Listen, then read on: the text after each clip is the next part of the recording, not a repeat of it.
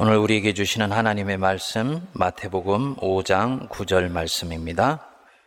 화평하게 하는 자는 복이 있나니 그들이 하나님의 아들이라 일컬음을 받을 것이며 아멘. 제이라는 이름을 가진 한 그리스도인이 있습니다. 그는 요즘 사무실에 같은 동료인 M 때문에 마음고생을 대단히 많이 하고 있습니다. 이것 때문에 기도도 잘 되지를 않고 하나님과의 관계도 멀어져 있는 느낌을 받습니다. 입사 동기고 한동안은 무척 가깝게 지내고 있다고 생각했는데 어느 날부터 이 친구가 자기를 경계할 뿐만 아니고 힘들게 하기 시작한 것입니다. 자신에게 왠지 거리를 두는 것 같더니 회의 때마다 사사건건 토를 달고 반대 의견을 내지를 않나 마침내 상사에게 자신에 대해서 음해성 정보를 반복해서 보고하고 있다는 것을 알게 됩니다. 이 친구를 대하는 마음도 불편했지만 이 제2의 내적 평화는 이미 깨어져 버렸습니다. 그래서 온갖 생각이 끊임없이 그의 뇌리를 스치고 지나갑니다. 부장님이 저 친구의 말을 정말로 믿으면 어떻게 하나? 혹시 이 친구 때문에 회사에서 떨궈져 나가는 것은 아닌가? 어느 날 제이가 작년에 있었던 서류를 정리하는 중에 이 M이 적지 않은 회사 돈을 개인 용도로 사용해 왔다는 사실을 알게 됩니다. 제이는 묘한 흥분에 휩싸이면서 잠자리에 들어가게 됩니다. 아침 일찍 마치 보아라도 발견한 것처럼 뛸 듯이 기뻐하며 회사로 다름질을 칩니다. 그리고 정리한 내용을 부장님께 낱낱이 보고를 합니다. 그날 오후에 M은 풀 죽은 모습으로 부장의 방에서 나와서 조용히 짐을 쌉니다. 그 장면을 제이가 멀찍이 바라보고 있는데 순간 제이와 M이 눈이 마주쳤어요. 그리고 이 제이가 야릇한 미소를 M에게 보냅니다. 그런 자신을 보면서 소스라치게 놀라서 벌떡 일어났는데 꿈이었던 거예요. 너무나 찝찝하고도 무서운 꿈. 이렇게 내가 진행하려고 했는데 꿈 때문에 그는 스스로에게 다시 질문을 던지게 됩니다. 이 마지막 뒷맛은 뭐지? 이것이 정말 내가 그리스도인으로서 선택해야 되는 길인가? 다른 방법은 없는 것인가? 여러분, 지금 이 그리스도인인 이 제이, 무엇을 놓치고 있습니까? 왜 자기를 힘들게 하는 사람을 잘라낼 기회를 얻게 되었는데, 꿈의 뒷맛이 그리도 악몽 같았을까요? 이 사람 속에 있었던 영혼은 알고 있었던 것입니다. 그는 지금 하나님이 기뻐하시는 길과는 다른 방향으로 가려고 했었다는 것. 팔복 중에서 일곱 번째 복을 놓치고 있었던 거지요. 5장 9절에 화평하게 하는 자는 복이 있나니 그들이 하나님의 아들이라 일컬음을 받을 것임이라. 마카리오이 복되도다. 생명력이 충만하도다. 어떤 사람이 호이 에이레노 포이오이 에이레네 평화, 화평, 평안, 평강, 안전 이런 뜻입니다. 구약으로는 샬롬이지요. 전쟁이 그치고 평화가 찾아온 것 샬롬입니다. 어떤 사람이 이것 때문에 번영하고 그 인생이 꽃이 활짝 피어나는 것 그것을 샬롬이라고 그럽니다. 그리고 지극히 행복한 상태 이런 것 당신이 샬롬이 임하기를 원합니다. 바로 축복하는 것입니다. 이 샬롬은 구약의 대주제고 유난히 고난이 많았던 이스라엘 사람들이 가장 갖기를 원했던 거예요. 이 샬롬에는 네 가지 차원이 있습니다. 첫 번째로는 하나님과의 샬롬, 즉 하나님과의 평안. 두 번째로는 내 자신과의 샬롬, 자신과의 평안입니다. 그리고 사람과 사람 사이의 샬롬, 사람과 사람 사이의 평강, 그리고 마지막으로는 인간과 자연 사이의 평화입니다. 창세기 3장에 보면 이 평안이 철저히 순서를 밟아가면서 깨어져 나가는 장면이 그림처럼 펼쳐집니다. 원래 하나님과 인간은 대단히 긴밀하게 연결되어 있을 뿐만 아니고 서로 사랑했습니다. 하나님이 인간을 만드시고 난 뒤에 만드신 인간이 얼마나 좋았는지 뭐라고 하셨습니까? 보시기에 심히 좋았더라. 심히. 이게 굉장히 강력한 표현입니다. 너무너무나 좋았다는 거예요. 그리고 이 인간이 자신과 교제하며 행복을 누리고 살 수 있도록 에덴 동산을 만드시고 그 에덴 동산 한복판에 아담과 하와를 만드시고 나서 하나님이 이들과 함께 대화도 하시고 거닐기도 하시고 인생 설계도 함께 하시고 영혼과 영혼이 부딪힌 가운데서만 할수 있는 놀라운 은혜와 축복을 서로 나누면서 그렇게 살아가고 있었습니다. 여기에 원수가 틈을 타고 들어온 것입니다. 하나님 말씀에 의심을 집어넣었어요. 그래서 결국은 먹지 말라고 한 선악과를 따먹고 죄가 세상에 들어왔습니다. 이상합니다. 단순히 하나님 먹지 말라고 했던 건 먹었을 뿐인데 인간 안에 연쇄적인 반응이 일어나게 됩니다. 하나님이 찾으시니까 이상하게 그 하나님을 피하고 숨고 싶은 것입니다. 뭡니까? 하나님과의 샬롬이 깨진 거예요. 그리고는 자기가 벗은 것이 부끄럽게 보이기 시작했습니다. 수치심을 느껴서 몸을 가렸지요. 인간 안에 자기 자신과의 평안이 깨진 것입니다. 자기를 있는 그대로 수용할 수가 없고 자기 인생을 사랑할 수가 없는 것입니다. 자기를 미워하고 자기 인생을 원망하는 거죠. 목사님, 제 인생은 저주받은 인생 같아요. 자기를 사랑하지 못하고 있는 것입니다. 자기 인생과 화해하지를 못하고 있는 거지요. 그리고 하나님이 아담과 하와에게 묻지요. 네가 왜 이렇게 하였느냐? 아담이 대답합니다. 당신이 내게 주셔서 나와 함께 있게 한 그 여자가 내게 주으로 먹었나이다. 아주 못된 말입니다. 조금 전까지만 해도 뭐라 그랬습니까? 내 살 중에 살이고 뼈 중에 뼈다 얘기했잖아요. 그런데 죄가 안으로 들어오니까 이제는 자기 잘못을 여자 핑계를 대는 것입니다. 이게 뭐냐? 사람과 사람 사이에 화평이 깨진 거지요. 그리고 이들에게 하나님이 벌을 주시면서 말씀하셨습니다. 이제는 땅이 영공기를 낼 것이고 너는 땀 흘려 노동을 하여야지 먹을 것을 갖게 될 것이다. 인간과 자연과의 관계가 깨진 것입니다. 그리고 그 뒤에 가인이 아벨을 질투하여서 동생을 죽이지요. 성경이 바라보는 이 인간 세계의 비극은 아주 단순한 데서부터 시작하고 있다는 것을 보여주는 것입니다. 뭐냐? 샬롬, 화평이 깨지면서 나타나는 거예요. 시기하고 질투하고 분노하고 안으로는 염려하고 걱정하며 두려워하고 불안해하는 것 평안이 사라진 데서 옵니다. 성도님들 중에 과거의 상처에 묶여 있는 분들이 있습니다. 그들은 신앙이 안으로 들어갈 수가 없어요. 자기와의 평강이 없습니다. 그 인생은 내가 지워버리고 싶어. 샬롬이 없기 때문에 나타나는 일입니다. 그래서 이 구약에 나오는 모든 역사는 이 인간 안에 깨어져 있는 이 샬롬을 회복시켜 가시려는 하나님의 구원 역사입니다. 예수께서 이 땅에 오신 것도 바로 이 이유예요. 예수님이 우리에게 주려고 하는 선물 다발이 한 다발이 있는데요. 그 중에서 가장 주님께서 우리에게 주시고 싶어 하시는 것이 두 가지입니다. 하나가 하나님의 은혜, 그리고 두 번째가 바로 이 평안, 평강이에요. 이 주님께서 평안을 우리에게 주시려고 주님이 십자가에 매달려 죽으시고 부활하신 거예요. 요한복음 14장 27절에서 이렇게 말씀합니다. 평안을 너희에게 끼치노니 곧 나의 평안을 너희에게 주노라. 내가 너희에게 주는 것, 즉 내가 너희에게 주는 이 평강은 세상이 너희들에게 이것이 평강하는 길입니다라고 가르쳐 주면서 손에 쥐어 주는 것과 같이 아니하다. 그래서 이것 주시려고 십자가에 매달리시고 이것 주시려고 예수님이 부활하셨어요. 주님이 부활하셨다 이 말은 이전에는 머릿속에만 있었고 심리 속에만 움직였었던 이 평강이 우리들의 인생 전체 실제로 역사하기 시작했다는 것을 말하는 것입니다. 왜냐? 죄의 힘이 꺾였기 때문이에요. 원수의 권세가 더 이상 역사하지 못하기 때문입니다.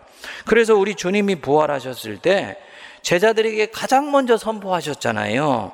너희에게 무엇이 있을지어다? 평강이 있을지어다. 이 평강을 주님 때문에 누릴 뿐만 아니고 이 평화를 다른 사람에게 나눠주는 사람, 그 사람이 복이 있는 사람이다. 그 뒤에 뭐라 그랬습니까? 그들이 하나님의 아들이라 일컬음을 받을 것입니다. 우리 자매들은요, 뭐라고 읽습니까? 하나님의 딸들이라 일컬음을 받을 것이다. 이렇게 읽으시면 돼요. 무슨 뜻이냐? 내가 그리스도인 되었다는 정체성이 뭐냐? 내가 그리스도인이라는 표지가 뭐냐? 나는 세례받았다. 나는 세문안교회 교인이다. 목사다. 장로다. 권사다. 집사다. 이것은요. 다 겉표지예요. 겉표지. 정말 내가 그리스도인이라는 속표지는 무엇이냐? 내가 어디서 무엇을 하든지 그가 화평을 이루며 화평을 추구하며 살아가는 사람이냐? 이것이 그리스도인 된 표지입니다. 공동체 평안을 주는 사람이다. 그리스도인이라는 하나의 정체성을 갖고 있다는 얘기예요. 하나님과 사람 사이에 평안을 가져다 주는 사람, 사람과 사람 사이에 화평을 가져다 주려고 기도하며 노력하는 사람, 이 사람이 그리스도인의 정체성을 가지고 있는 사람입니다. 여러분들 중에 가는 곳마다 트러블을 만들고 계신 분이 계세요? 그것이 믿음 때문이건 내 신앙의 신조 때문이건 내 인생의 확신 때문이건 나도 모르게 곳곳에 생각해 보니까 내가 가는 곳에는 자꾸 어려움이 생겼어요. 한번 생각해 보셔야지 됩니다. 분란을 가져오고 마음을 나뉘게 합니까? 혹은 그런 것들을 방조하면서 지냅니까? 내가 그리스도인으로서의 참된 표지를 놓치고 살고 있다는 뜻입니다. 세상 사람들이 사는 방식, 그들의 가치관, 그리스도인들이 살아가는 방식, 가치관, 결정적으로 갈라지는 지점이 바로 이 지점입니다. 세상 사람들은 먹고 살기 위해 삽니다. 자기를 위해 삽니다.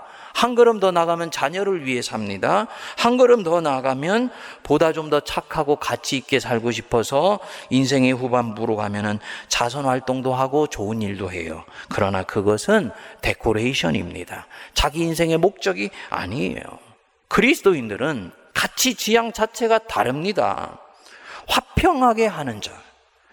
깨어지고 분열되고 갈등이 있는 한복판에 이 사람이 갔을 때는 평화를 추구하고 화평케 하는 일들에 자기 자신을 드리는 자, 바로 그 사람이 그리스도인이라는 것입니다. 그래서 우리 주님이 화평케 하는 자가 복이 있나니 그들이 하나님의 아들이라 일컬음을 받을 것입니다. 나의 나됨이 있듯이 내가 진정으로 그리스도인 되었다라는 내 정체성이 무엇이냐? 피스메이커가 된다는 것입니다. 이것은 단순히 정체성만이 아닙니다. 이 화평케 하는 일은 그리스도인의 부르심이에요. 내가 그리스도인으로 부름 받았을 때 이 사람은 화평케 하는 일로 함께 부르심을 받습니다. 고린도후서 5장 18절 말씀 우리 같이 한번 읽어 보겠습니다. 시작. 모든 것이 하나님께로서 났으며 그가 그리스도로 말미암고 우리를 자기와 화목하게 하시고 또 우리에게 화목하게 하는 직분을 주셨으니 곧 그리스도인에게 무슨 직분을 주셨다고요? 화목하게 하는 직분을 주셨습니다. 하나님과 사람 사이를 화목하게 하는 직분을 저와 여러분들에게 주셨어요. 기쁨 나눔 주일에 여러분들이 품고 기도하던 사람을 우리 교회로 초청하는 것, 그거 교회를 단순히 부흥시키기 위한 게 아니에요. 무엇입니까? 이 사람의 내면 세계 안에 화평이 깨어져 버려서 그 마음의 세계가 지옥같이 되어 버렸는데 하나님과 이 사람 사이의 관계를 회복 하게 되면 이 사람 안에 모든 것들이 새로워질 것을 믿기 때문에 내가 그 사람을 교회로 초청해서 주님을 소개하는 것입니다. 바로 그 순간 나는 화평케 하는 직분을 신실하게 감당하고 있는 것입니다. 나와 나 자신을 화목하게 만드는 것. 이게 화평케 하는 직분을 감당하는 거예요.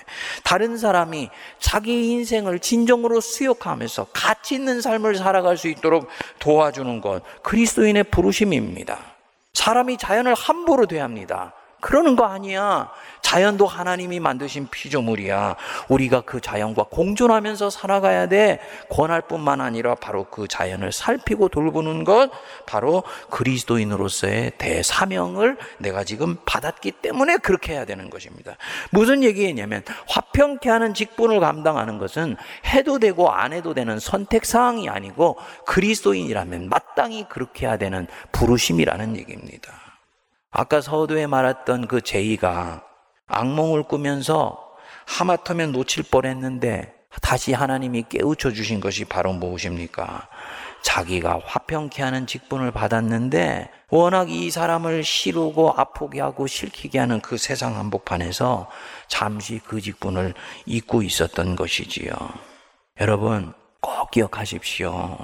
이 팔복의 오복부터 팔복까지 하는 후반부로 오면 이제부터 여러분들로 하여금 심호흡을 가다듬게 합니다. 나 자신 하나도 화평케 할 수 없는데 다른 사람과 화평케 하는 자리로 내가 부름을 받았다. 그것이 하나님의 아들이다. 무슨 얘기입니까? 내가 이때까지 예수 잘 믿고 있다고 생각했던 바로 그것이 예수님이 나에게 소개해 주시는 은혜의 세계 안에서 보면 나를 겸손하게 만든다는 것입니다. 팔복은요, 나의 교만을 꺾고 주님 앞에 나를 겸손하게 만듭니다. 신앙이 끝까지 추구해야 하는 가장 본질적인 것이 무엇인지를 내게 가르쳐 주는 거예요. 그리스도인은 세상 사람들이 아니라는 것 꼭 기억하십시오. 그리스도인은 세상 속에 살지만 세상에 속해 있는 사람들이 아니에요. 그리스도인들은 하늘에 속해 있는 사람들입니다. 그래서 사도 바울이 우리의 시민권이 어디에 있다 그랬습니까? 하늘에 있다고 그런 거잖아요. 세상에 있는 하나님의 사람들을 사랑하고 돌보고 이 나라 이 민족을 사랑하되 그럼에도 불구하고 여기에 함몰되는 순간부터 그 사람은 그리스도인으로서의 정체성을 잃어버린 사람이 됩니다.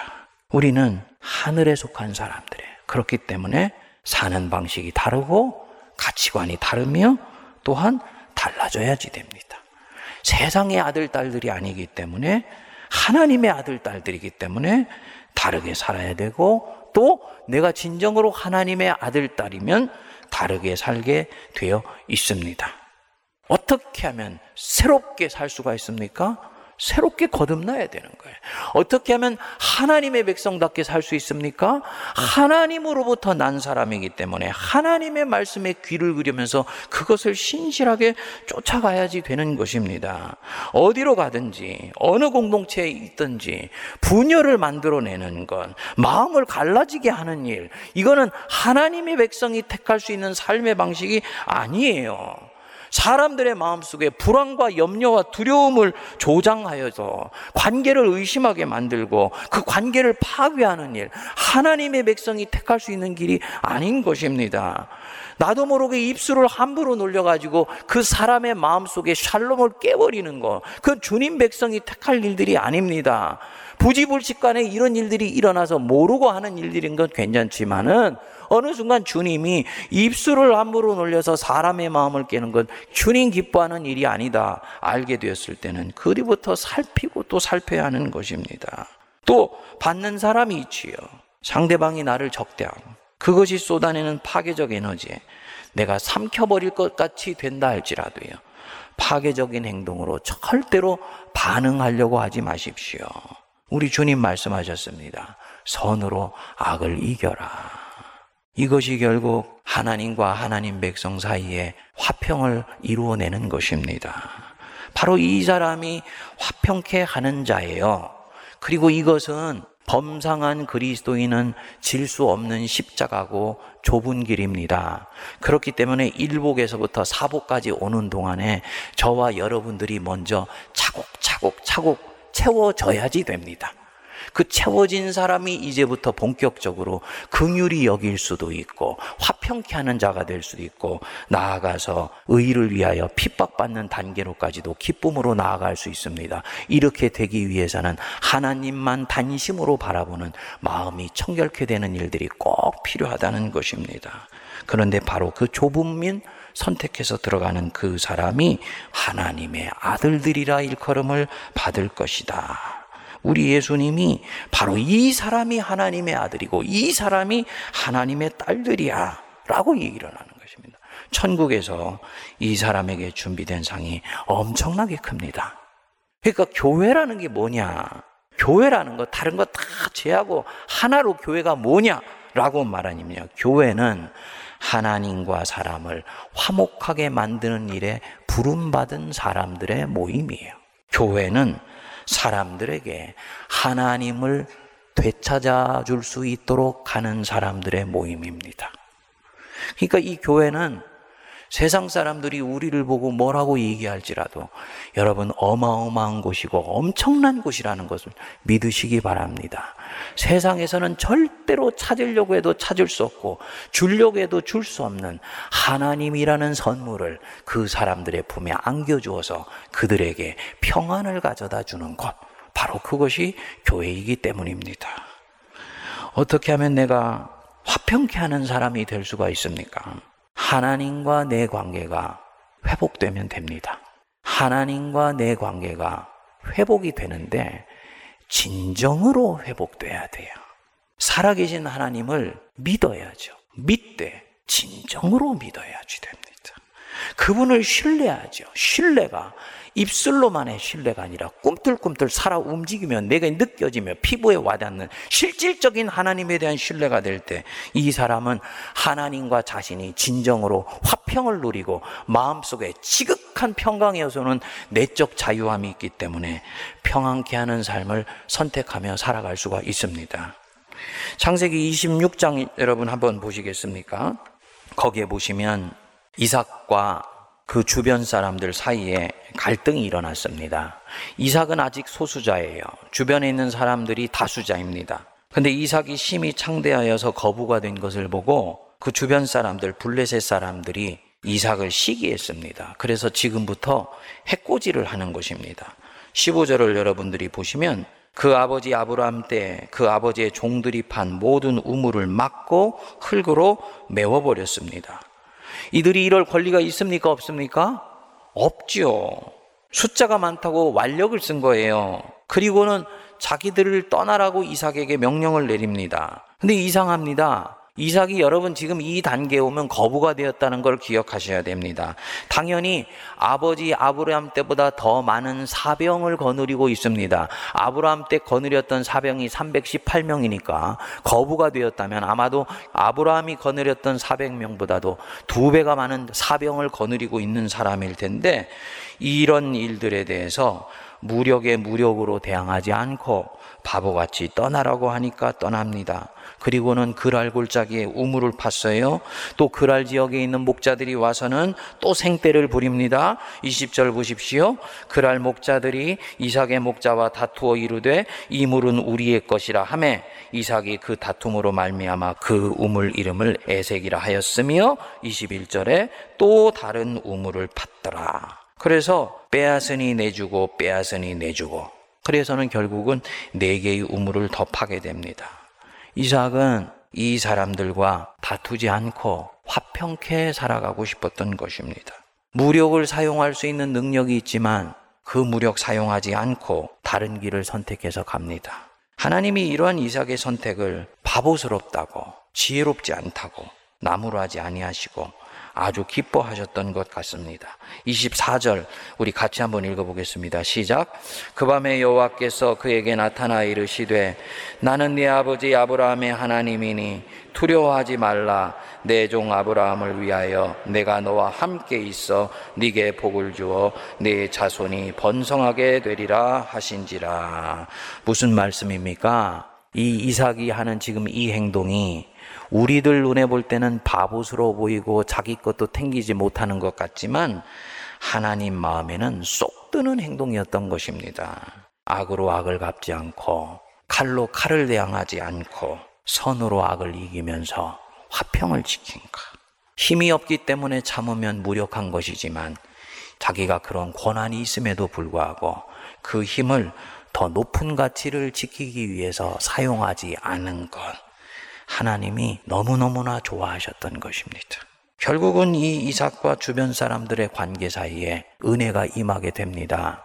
이 블레셋의 왕 아비멜렉이 스스로 찾아와서 화친을 요청하고 마침내 평화 조약이 체결되게 돼요. 이삭과 주변 사람들 사이에 진정한 평화가 찾아온 것입니다. 만일 이때 이삭이 이거 정당하지 않아. 내 것 내가 지켜야 돼. 하고 자기 것 지키겠다고 싸웠다면 그는 자기 것은 지켰을 수 있을지 모르지만 하나님께서 이 이삭을 통해서 주시기로 했던 그 지역의 평안은 오지를 않는 거지요. 그리고 그날부터 이삭은 자기 것 지키기 위해서 늘 긴장하며 살아가기 시작했을 것입니다. 이삭의 목자들은요, 농기구를 쳐서 칼을 만드는 일을 이때부터 해야 됐겠지요. 여러분 생각해 보십시오. 아까 제이는 같은 상황에서 맞받아치려고 하지 않았습니까? 저도 여러분들도 아마 그 상황에 있다면 이 제이와 같은 길을 선택하려고 했을 거예요. 그래서 하마터면 하나님이 자기에게 주신 직분, 화평케 하는 직분을 잃어버렸을 수도 있습니다. 그런데 어떻게 이삭은 반대로 이 화평케 하는 자세를 끝까지 견지할 수 있었을까요? 이 사람 속에 있었던 그 내적인 힘, 내공은 무엇입니까? 14절로 다시 돌아와 보시면 이삭이 이것을 지키기 만만치 않은 상황이었다라는 것을 성경은 쓱 지나가면서 이야기합니다. 14절 뒷부분에 보면 블레셋 사람이 그를 뭐하여? 시기하여, 시기하여, 시기한다. 파괴적이고 부정적인 에너지를 지금 이 이삭에게 보내고 있는 거예요. 시기하고, 원망하고, 질투하고, 정죄하고 판단하고 의심하고 언어적인 폭력을 어떤 사람에게 지속적으로 받고 내가 그것을 받아들이고 있다. 어떻게 됩니까? 나는 이 부정적인 에너지에 반복돼서 노출되면 상하게 되어 있습니다. 반드시 같은 방식으로 대갚아주고 싶은 욕구가 내 안에서 이제는 일어나게 되어 있습니다. 이게 인간입니다. 그러면 이때부터 두 사람 사이에 핑퐁 게임이 시작되면서 화평이 깨지는 것입니다. 하나님은 슬퍼하시고 원수는 기뻐합니다. 반면에 이 이삭은 그런 파괴적인 에너지를 이 블레셋 사람들로부터 받았는데도 아무렇지도 않은 듯 그것을 그냥 스폰지처럼 빨아들이면서 그 자리를 내줍니다. 속에서 자기도 분노가 일어날 수 있는데 염려도 걱정도 일어날 수도 있고 두려움도 일어날 것인데 그것에 대해서 어떻게 뒷수습을 하고 감당하고 있는지 성경은 아직 말하지 않습니다. 내가 이렇게 하면 이들이 앞으로도 이럴 텐데 지금이야말로 내 가지고 있는 사병 800명을 움직여서 이들에게 본때를 보여줘야 되는 것 아닌가? 실제로 예상했던 일이 일어났지 않습니까? 반복해서 이삭의 것을 빼앗습니다. 주변에 있는 이삭의 목자들이 수군거렸겠죠. 우리 주인은 배알도 없는 분인가 봐. 달라면 다 줘요. 이러다가 우리 가지고 있는 양들도 다 빼앗기는 것 아니야? 지나가다가 이삭이 그 얘기를 들었을 수도 있습니다. 이때 이 사람 자기가 선택했던 길이 잘못된 것 아닌가라고 의심할 수도 있습니다. 정말 저들 말이 맞아. 나 이러다가 살아남지 못하는 것 아니야? 리액션을 취해야지, 지금이라도. 그런데 그는 그렇게 가지를 않습니다. 왜요? 그는 이미 이 단계에 오면 내적으로 자유한 사람이 돼 있기 때문이에요. 이 사람이 본래 이런 사람이 아니었다고 창세기 26장은 명료하게 앞부분에서 이야기를 합니다.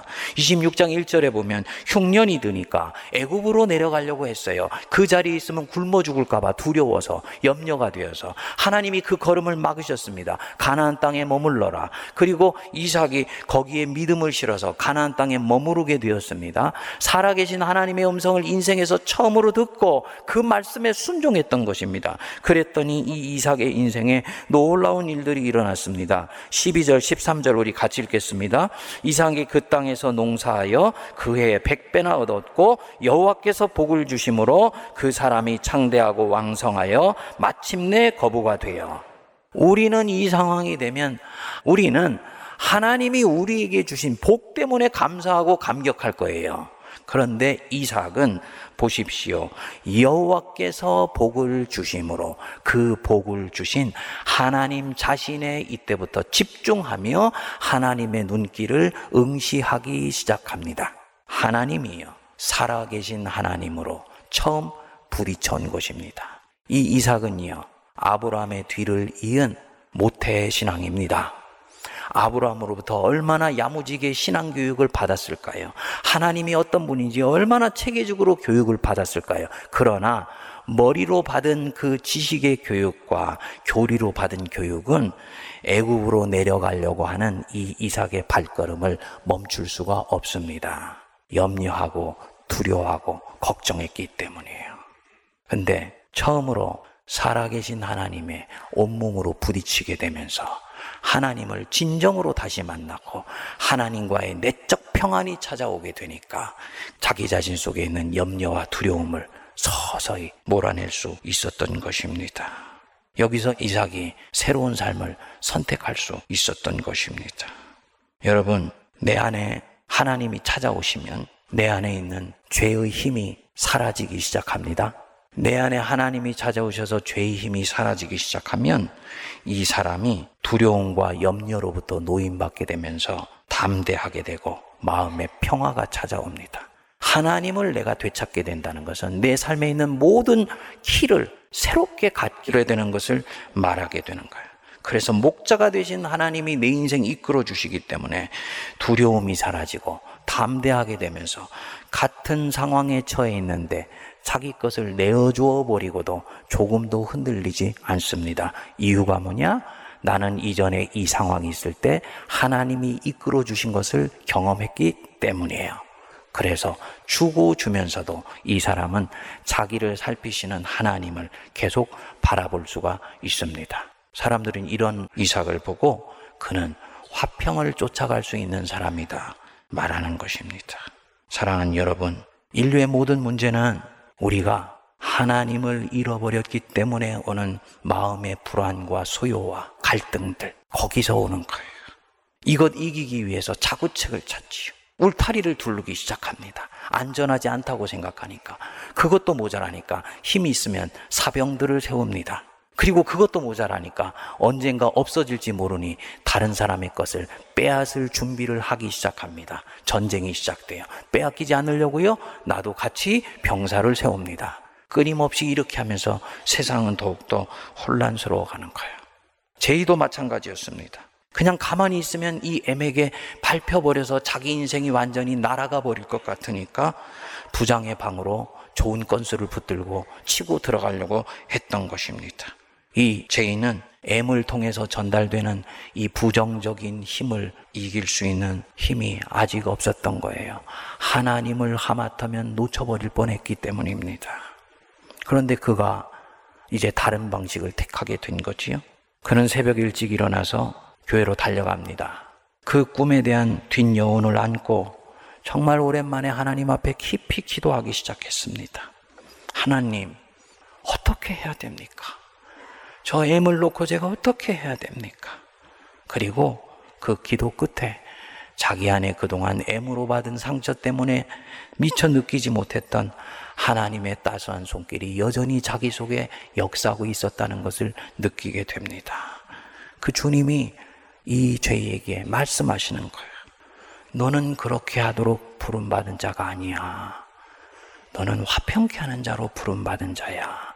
사랑하는 내 아들아, 다른 방법을 선택해 볼 수 없겠냐. 그리고는 M을 만나서 스스로 이 문제를 풀 수 있는 기회를 주기로 결심을 합니다. 그리고 만났을 때 M의 솔직한 고백을 듣게 돼요. 내가 자네를 내 승진길에 걸림돌로 생각했었네. 미안하네. 그날 오후에 M이 부장방에서 나오는 모습을 제이가 멀리서 봅니다. 그리고 M이 보내는 따뜻한 눈빛 속에서 자신과 M이 진정으로 화해하는 길로 접어들었음을 알게 됩니다. 그리고 그는 자신이 하나님의 아들답게 화평하게 하는 자로 처신한 것에 대해서 자랑스러워하고 대견해 합니다. 잘못된 거름 선택할 수 있었는데 하나님이 자기 인생에 개입해 주신 것에 대해서 감사한 마음이 드는 것은 말할 것도 없는 것입니다. 사랑하는 여러분, 세상은 갈등하고 분열합니다. 2018년의 사법 영감을 보면 형사소송 제외하고 민사소송만 384만 건이 걸렸었다. 우리 대한민국 인구 5천만 중에서 8%가 민사소송에 휘말려 있다라고 그렇게 사법 영감에 나와 있습니다. 바로 이때 그리스도인으로서 내가 산다는 것이 무엇이냐? 그들은 나뉘어져 있는 사람들의 마음을 하나로 모으는 일에 부름을 받았다는 것꼭 기억하시기 바랍니다. 그것을 위하여 내가 먼저 하나님과의 화평을 누리고 살아계신 하나님의 품에 안기는 진정한 샬롬이 임하고 그 샬롬을 다른 사람에게 나눠줄 수 있는 하나님의 아들, 딸들 되시기를 주의 이름으로 축복드립니다.